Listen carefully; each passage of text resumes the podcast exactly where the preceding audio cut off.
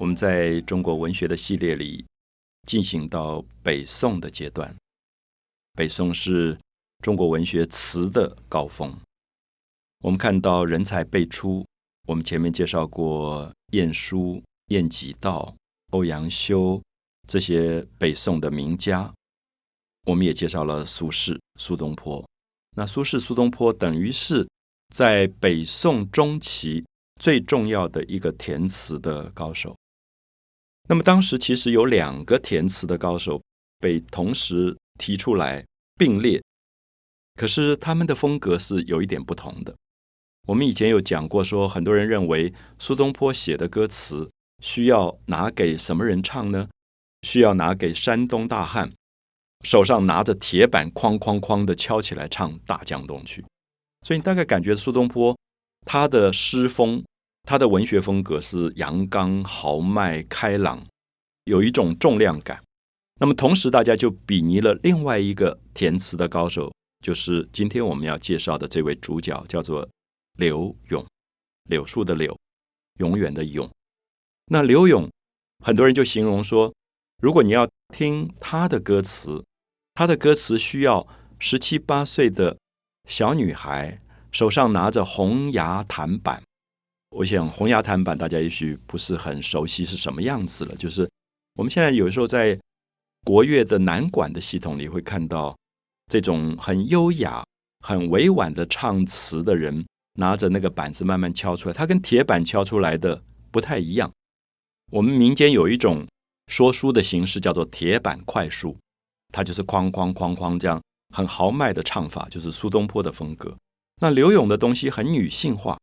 非常的细腻，非常的细致，非常的缠绵，非常的温柔，所以你就感觉到刘勇的东西不能找山东大汉来唱的，唱不出那个韵味，他要找十七八岁的小女孩来唱。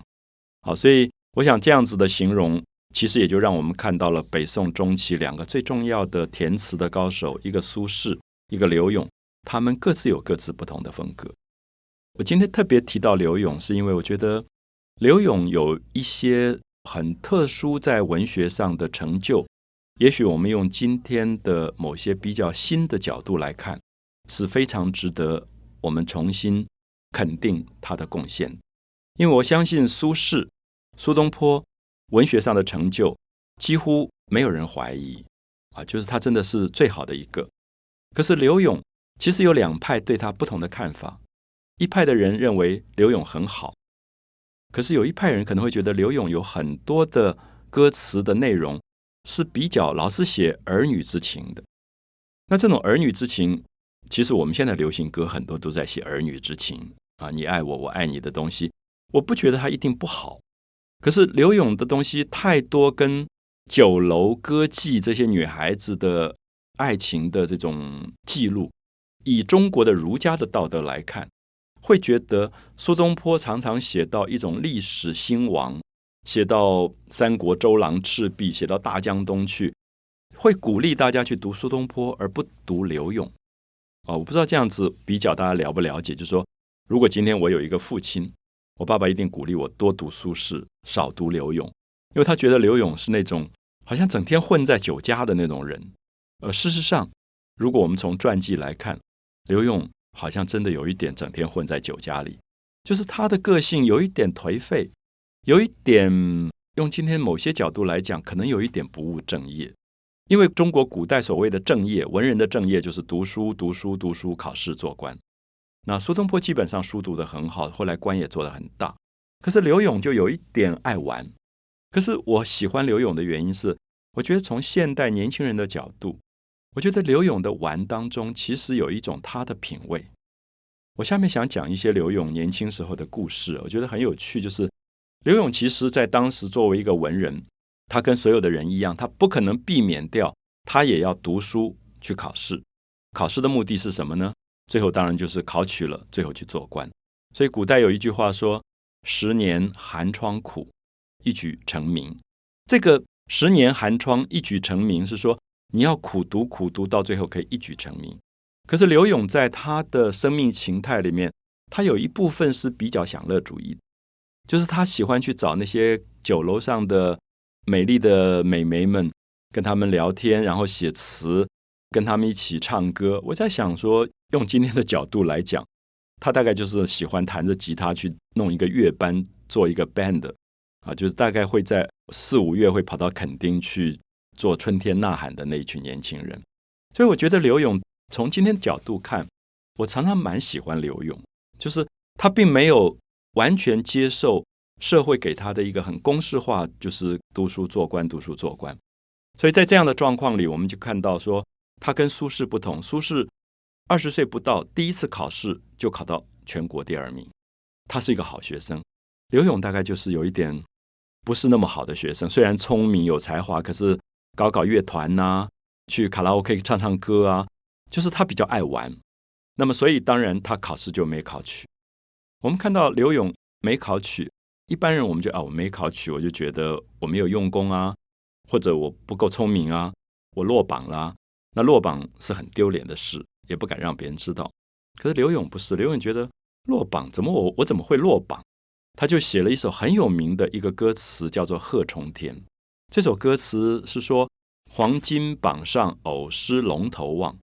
黄金榜大概就是说放榜的时候，那个皇帝选哪些人录取了，刘勇就跑去看，他说：“哎。”这个榜单上怎么没有我？黄金榜上偶失龙头望，龙头讲的是皇帝，就怎么我没有得到皇帝的赞美？我失去了皇帝的拣选，偶失龙头望。我们就看到刘永会觉得皇帝没有选我，不是我的错。他觉得明代占遗贤，就这么好的朝代，怎么会遗漏了我这么有才华的人？啊，就这里面有一种年轻的。狂妄有一种自负，可是我不晓得。作为一个长期在大学里教书的人，我其实很喜欢年轻人有一点狂，因为我觉得那个狂是有个性的，他有自信，因为他觉得他并不是像一般人想象的纨绔子弟。他虽然玩，可是他其实也在读书，所以他这首诗很有名。后来就讲到说：“哎呀，那我没考取怎么办呢？每天在家里愁眉苦脸吗？”他说他不要，他就宁可去。寻常巷陌，就是跑到酒家去了。且任魏红衣翠，红跟翠就是红色跟绿色的衣服的这些酒家女，这些歌妓们，他就跟他们混在一起唱歌。然后后来这首诗里面讲了一句很动人的句子，他说：“考取大学是一个很好的名义，可是我没有考取，且把浮名，就是这种考取大学的虚荣，且把浮名换来浅斟低唱。我宁可不要考取大学。”可是我愿意跟这些酒家的女孩子一起喝喝酒，一起唱歌，所以这首词就开始流传了。